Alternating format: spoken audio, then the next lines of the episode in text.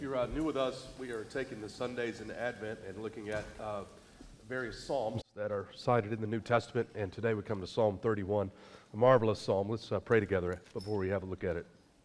Father, we thank you once again for the opportunity to be before your word. And we pray that you would uh, lead us to the green pastures of your word and that you would nourish us. You would come today and renew our joy. We could even say with Paul, as sorrowful yet always rejoicing as we think upon your abundant goodness now, as we think about how you are with us in the midst of our anguish and trial. Uh, we pray that you encourage hearts today. In Jesus' good name we pray. Amen. Many of you know of my uh, love for the, the flawed but faithful servant of the Lord, Martin Luther. I had a picture of Luther just outside of my office that's recently been replaced by a piece of artwork that's being called Macaroni Tony. And uh, if, you, if you haven't seen this uh, amazing piece of artwork by Evan Mancata, you should swing by uh, the office and look at how she put various kinds of pasta together to make this portrait. Uh, it belongs, I think, in the Museum of Modern Art. Um, but, but, one of the many things I've learned from uh, Luther uh, and, and, read about is, is Luther in his dying moments. And Luther cited, biographers tell us, a variety of passages like Psalm 68 20, John 3 16, and especially Psalm 31, verse 5, the psalm we're looking at today, in which he apparently repeated in rapid succession before breathing his last Father, into your hands I commit my spirit. You have redeemed me, faithful God. And before Martin Luther, the reformer John Huss, the Czech reformer, also apparently died with this verse on his lips. Huss was burned at the stake for his faith. And his opponent said, I commit your spirit to the devil. And he responded, while being burned, I commit my spirit into your hands, O Lord Jesus, for you have redeemed me. Many through the years have cited this particular verse uh, from this psalm in their dying moments. The martyr Stephen, we read about in Acts chapter 7, verse 59, right before his death, said, Lord Jesus, receive my spirit. And all of these were following the way of Jesus himself, who on the cross cited Psalm 31, verse 5, before he breathed his last.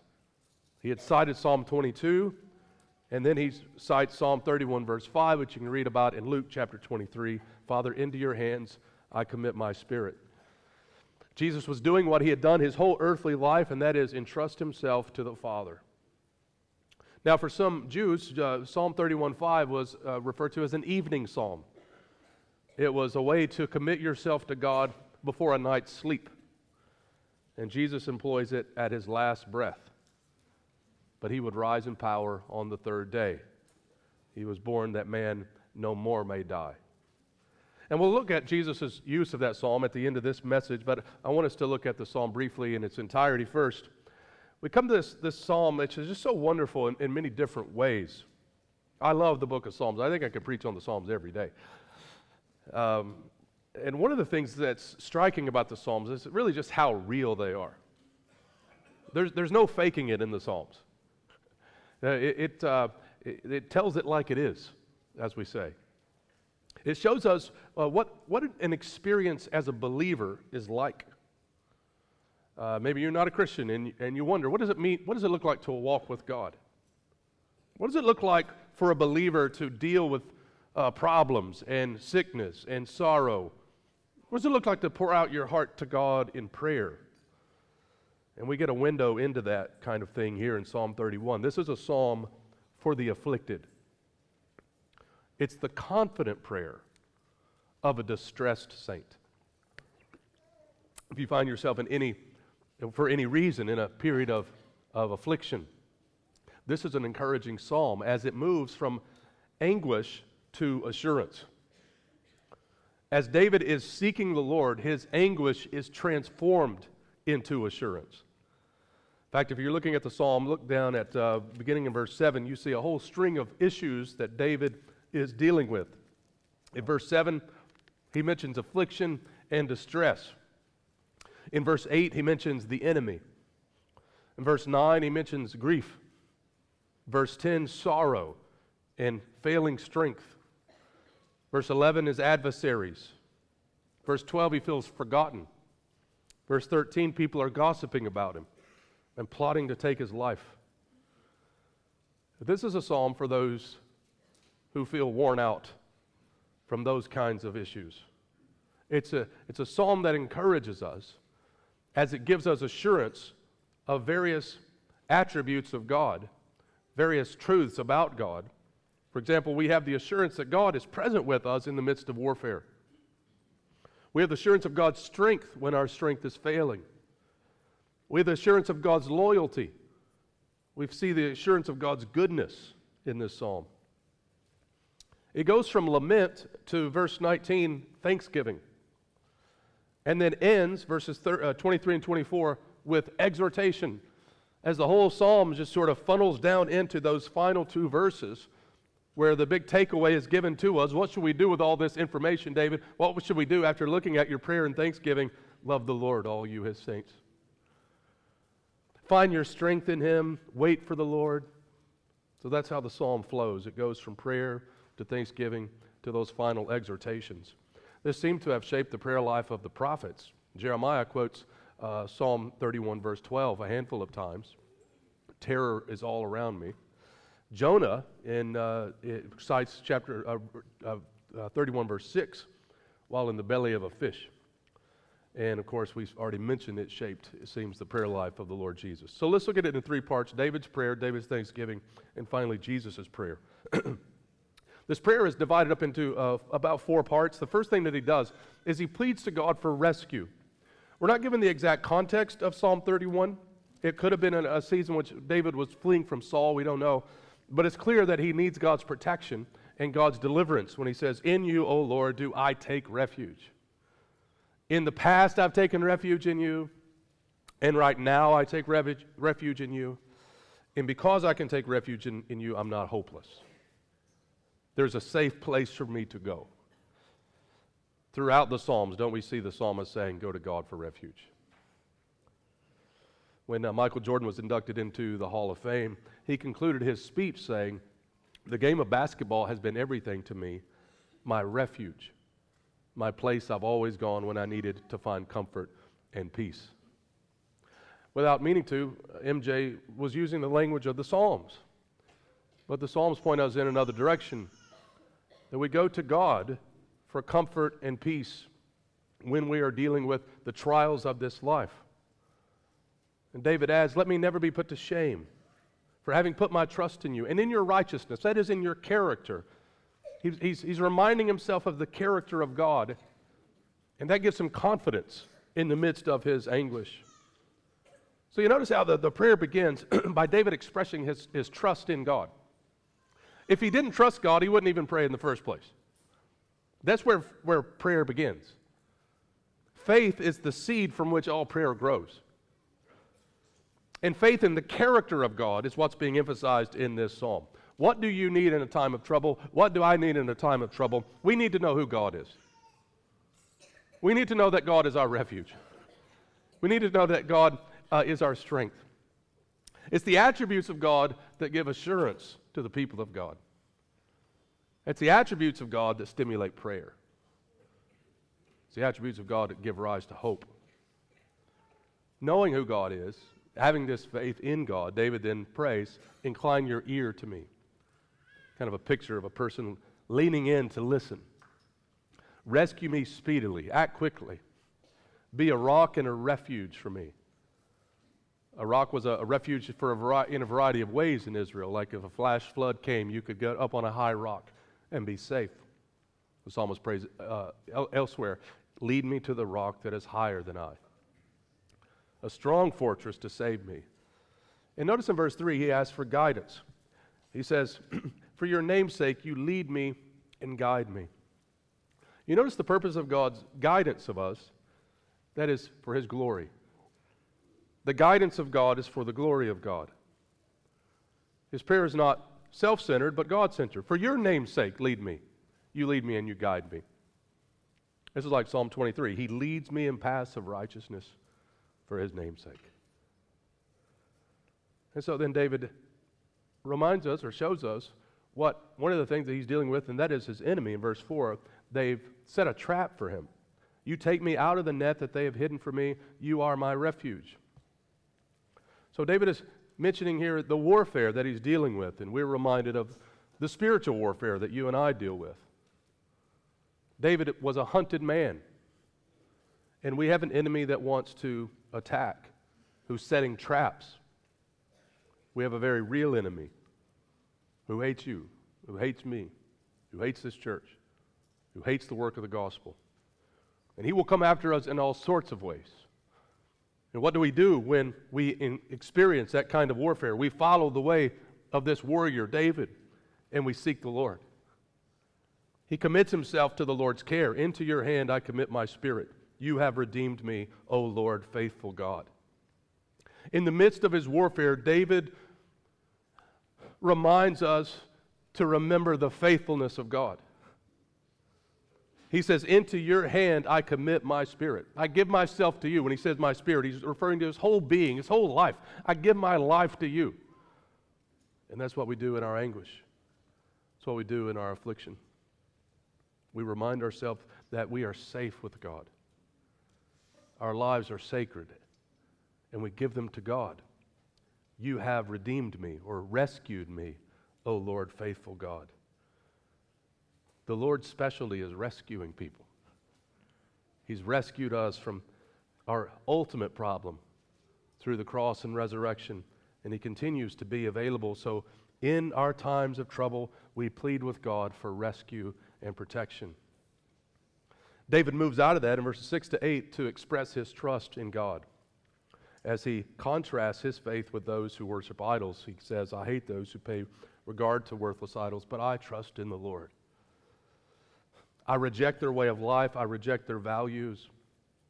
I, my heart is going to trust the Lord. And what gives him joy, even in the midst of his anguish, verse 7, is the steadfast love of God and the fact that God is aware of our anguish. He says, I will rejoice and be glad in your steadfast love, because you have seen my affliction and you have known the distress of my soul. His steadfast love, that is God's Hesed, this unbreakable bond between God and his people. We need a rock to stand on in times of trial. And we go to that reality, this unbreakable bond between us and God to remind ourselves that our pain hasn't separated us from the love of God. What gives him joy in the midst of this trial is the steadfast love of the Lord and the fact that God is aware of his problems. He says, You have seen and you know the distress of my soul. we often sing in the hymn, I will be with you, your troubles to bless and to sanctify to you your deepest distress. He is with us in the fire He's even using the trials to make us more like the Lord Jesus. Be encouraged today, Saint, that the Lord sees, that the Lord knows. That's the kind of thing we read about in Exodus when the people were in slavery. They cried out to God. And it says in Exodus 2:24, and God heard their groaning. God remembered his covenant. God saw the people of Israel, and God knew. He remembered, he saw, he knew, and he then acted. He goes on to say in verse 8, And you have not delivered me into the hand of the enemy, or you have set my feet in a broad place. You've, you've put me in a secure location. You've given me room to maneuver. Jonah was in a tight place, in the belly of a fish, and apparently had this psalm on his mind, and the Lord put him out into a broad place. One of the things I want you to see, uh, guys, it, as we look at Psalm 31, it really goes for most of the Psalms, I guess is that in your anguish, in your trial, be spiritually active and not passive. It's so easy when we're crushed with, with uh, uh, the sorrows of this life and various things going on to actually get passive and just sort of like, I give up. to maybe not attend church or not go to the a small group or not pray. But you notice that's the opposite of what David is doing here. It's in the middle of his anguish that he's crying out to God in prayer. It's in the midst of his anguish that he's rejecting idols. And it's through his communion with God that his anguish is transformed into assurance. So be spiritually active and not passive. It's very hard to do, which is why we need one another as well to encourage us to do that. And often to come alongside of us and help us pray because sometimes all we can get out is Father. I remember Alistair Begg saying that when he moved from uh, Scotland, he was so homesick for weeks that he would start praying and just start crying every time he would say, Father. you need one another. We don't need to cower, we don't need to retreat. We need to pursue God in the midst of warfare. And so that's what we learn from David here. Now, we see the kind of warfare he's dealing with in verses 9 to 13 when he says, Be gracious to me, O Lord, for I am in distress. My eye is wasted from grief, my soul and body also. So, this is physical, spiritual, emotional. His, his eye is wasted away from grief. You can imagine him crying, weeping, eyes wasting away. It's that kind of thing you see on a person when they're dealing with, with all sorts of things in their life that it's just taken wear and tear on their body. And David's writing a psalm in the midst of that. He says, My life is spent with sorrow, my years with sighing, my strength fails because of my iniquity, my bones waste away. Added to the warfare, added to the sorrow, now David mentions his own sin. And sometimes uh, our misdeeds contribute to our sorrow. Sometimes it, things get worse because of our own failures. So, learn from this psalm whether you're experiencing sorrow because of what someone else has done or because of what your own sin has done. We still go to the same place. We go to God. We go to the Lord Jesus, who is the friend of sinners, the forgiver of sinners, the healer who heals our hurts. We have a Savior who can identify with our wounds. He is our sympathetic high priest. As the poem says, the other gods were strong, but thou art weak. They rode, but thou didst stumble to the throne. But to our wounds, only God's wounds can speak. And not a God has wounds, but God alone. We have a God who knows, who hears, who can sympathize. And whether it's sorrow that we experience at the hands of another person or the sorrow we experience because of our own failures, we don't turn from God, we go to God. And in the midst of that, that anguish is transformed into assurance. He adds to his agony by mentioning, or he tells us that his agony is added by the, his enemies in verse 11 how he's become a horror to his neighbors. Then goes on to say that he feels forgotten, that he's like a piece of pottery just thrown into the trash, and that everybody is against him. Verse uh, 13 For I hear whispering of many, terror on every side as they scheme together against me and plot to take my life. He feels forsaken, he feels like everyone is against him. What do you do when you feel that way? Do what David does here. He runs into the arms of God. Notice verse 14. He expresses his trust again. But I trust in you, O Lord. I say, You are my God. In the middle of all of that, he can still say, I trust you, Lord. It's a great, beautiful expression of faith. And then he makes a, a, wonderful statement about the sovereignty of God and the providence of God when he says, My times are in your hand. Maybe that's the verse you need today. My circumstances are in your hands. My future is in your hands. In this moment of pressure that I feel, that's in your hands, and my future is in your hands. This is sort of a Romans 8 28, which says, For God causes all things to work together for good to those who love him and are called according to his purposes. Here, David says something very similar. All the events, all the circumstances of my life are in your hands, O Lord. He recognizes that both the good and the bad, like Job, who said, Blessed be the name of the Lord, they're in his hands. This firm belief in God's providence gives David hope, and it should give us hope as well. If my times are in God's hand, then they're not out of hand. We can trust Him. As it's been said before, providence is a soft pillow for anxious heads. You got an anxious head? I have an anxious head, stuffy head right now, bald head all the time. But I lay this anxious head on the providence of God. That's where rest comes. Not from NyQuil. Maybe a little bit from NyQuil. Pastor Andy Davis gives a remarkable illustration about how we have limited perspective on our circumstances and we don't know exactly what God is doing. And he likened it to a trip where he went to uh, Islamabad and uh, visited this merchant who was making uh, rugs. And they, they showed him a, a, rug from the 1930s. And the first thing the merchant did was he turned it on the, uh, on the opposite side, and all you could see was all these tiny little knots of silk. And he was showing him how, how all of these were, were put together some six decades earlier or whatever. And then he turned it over and showed him the picture.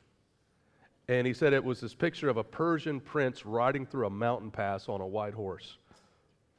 And David says, Our lives are like that Persian rug, skillfully woven in an incomprehensible pattern of pain and pleasures, days of darkness and days of bright sunshine. The craftsman is God, and he alone has the final picture in mind. We will see it in heaven, but now it sometimes makes no sense at all. Sometimes all we see is the backside of the, of the picture tiny little knots. We can't figure out what in the world's going on. And God sees it all. That gives us hope. In other words, our lives are not being tossed around on, by some random sea of chance, but they're in the hands of our sovereign Father who is working out our purposes, His purposes, rather. Now, what does that do for us as, as, as we think about the fact that our lives are in His hand? Again, it doesn't lead David to passivity. It actually leads him to prayer. You notice where he goes next Rescue me from the hand of my enemies and from my persecutors. Now, for some, this is, a, this is a, quite a, a, a knot to get worked out. Like, if we really believe God is sovereign, then why do we pray? Well, we pray because God is sovereign. You notice David doesn't say, My times are in your hand, therefore I, there's nothing to do he actually asked God to change his circumstances, which is very right for us to do as well. It, it, doesn't mean that we just, just sort of let things be, but, but notice how active again he is. Rescue me, and then he goes on to say, Make your face shine upon me. Save me in your steadfast love. And so let that be an encouragement to you. We pray to one who actually has the power to intervene and change our circumstances. The sovereignty of God shouldn't cause us to not pray, it should cause us to pray. Look who we pray to. He splits rocks in the wilderness and gives them water. He parts seas. He turns things upside down. And David prays to him. So call upon the sovereign Lord in the midst of your thanksgiving, or in the midst of your warfare. I think it's the cough medicine's getting to me. Number two, Thanksgiving. I hope I've said nothing heretical at this point. Um, David turns his attention now and praises God for his goodness when he says, Oh, how abundant is your goodness, which you have stored up for those who fear you and work for those who take refuge, refuge in you in the sight of the children of mankind. He's able to rejoice in the goodness of God, which is a wonderful testimony to people that in the midst of anguish and trial, you, you can still testify to the goodness of God. And he speaks of what God has done not just for him, but then in verse 20, what God has done for the faithful in general. In, in the cover of your presence, you hide them from the plots of men. You store them in your shelter from the strife of tongues. Where do we go in the midst of, of warfare? We go into God's presence. We commune with Him, and, and we are hidden there. We are safe there. I was thinking this morning to uh, experience I had when I was a little kid in elementary school. Could have been in third or fourth grade, maybe and I was being bullied on the school bus by a group of high school boys. And uh, they were making me do all sorts of things on the bus, like jump over the chairs one by one and yelling at me. And, and I d- dreaded, I mean, it, I can laugh at it now, but I dreaded getting on the school bus. Unless one particular high schooler who was a football player was on the bus, his name was Benny. He protected me. And he put his arm up on this uh, chair and on the, bu- on the bus, and I, I would sit right there next to Benny. I was safe under the pit of Benny. then nobody messed with me when I was, and I would get on that bus. You know who I was looking for the first thing? It's Benny here. And in a much greater way, in all of our fears and all of our trials, we're looking to God for refuge and protection. And He's always there. He's always there. David closes out by giving encouragement to us. What do we do with all this? He says, Love the Lord, all you his saints. How could we not love him? the one who rescues, the one who is our deliverer, the trustworthy one, who's aware of our afflictions, who's shown us abundant goodness, who's shown us his faithful love. Love the Lord, you his saints. The Lord preserves the faithful.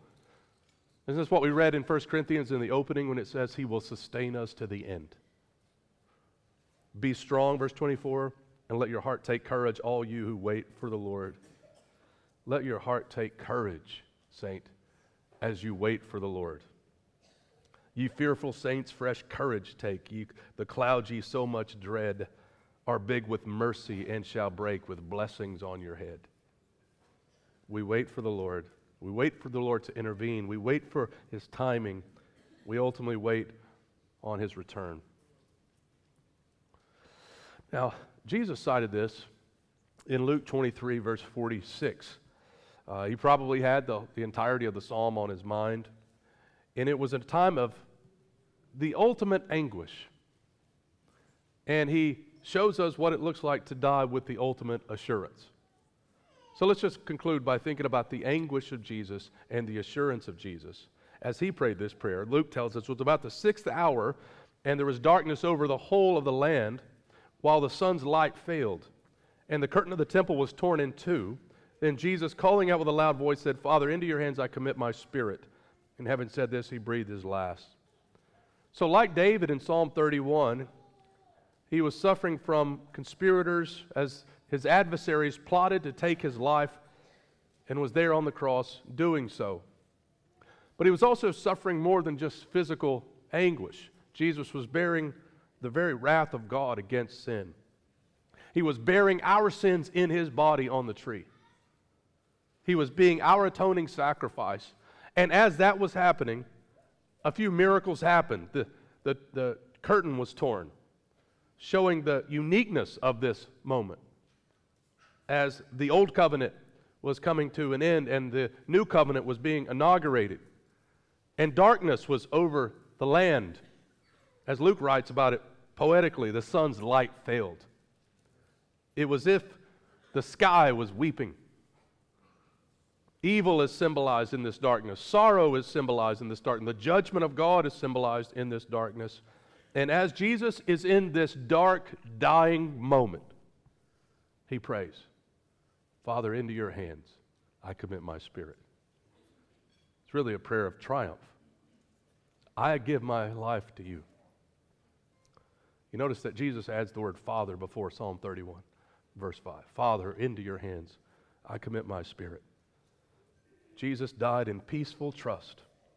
He knows that there is light on the other side of the cross. He entrusts himself to the Father, knowing that the Father will vindicate him, raise him from the dead, and seat him at his right hand. And my friends, I want you to know this morning that we may have moments in our lives in which we feel like we have been forsaken. And Jesus shows us how to trust the Father in the dark. And we will have dark days in this life. And even when we cannot see the light, we can trust our Father. As Peter says, therefore let those who suffer according to God's will entrust their souls to a faithful Creator while doing good. This psalm teaches us, and Jesus has shown us, that we're not alone. One of the many things we celebrate at Christmas is Emmanuel, God with us. He loves us, He died for us, He rose for us, He is coming back for us. And when our time of death comes, we can join with the faithful who have gone on before us and make this our prayers as well. Father, into your hands I commit my spirit. May our anguish be turned into assurance today. And when we have these moments of darkness and sorrow, let us learn from David here and turn to God and not away from God in our trials. May God write his word upon our hearts this morning. Father, as we turn our attention now to the Lord's Supper and think about the darkness that Jesus endured on the cross for sinners, we want to say thank you. We thank you that you are with us. We thank you that you have conquered our greatest enemy. We thank you for the promise of eternal life. We thank you for your goodness. May we be assured afresh of your love. We bless you. Be honored as we take the bread and the cup now. In Jesus' good name we pray.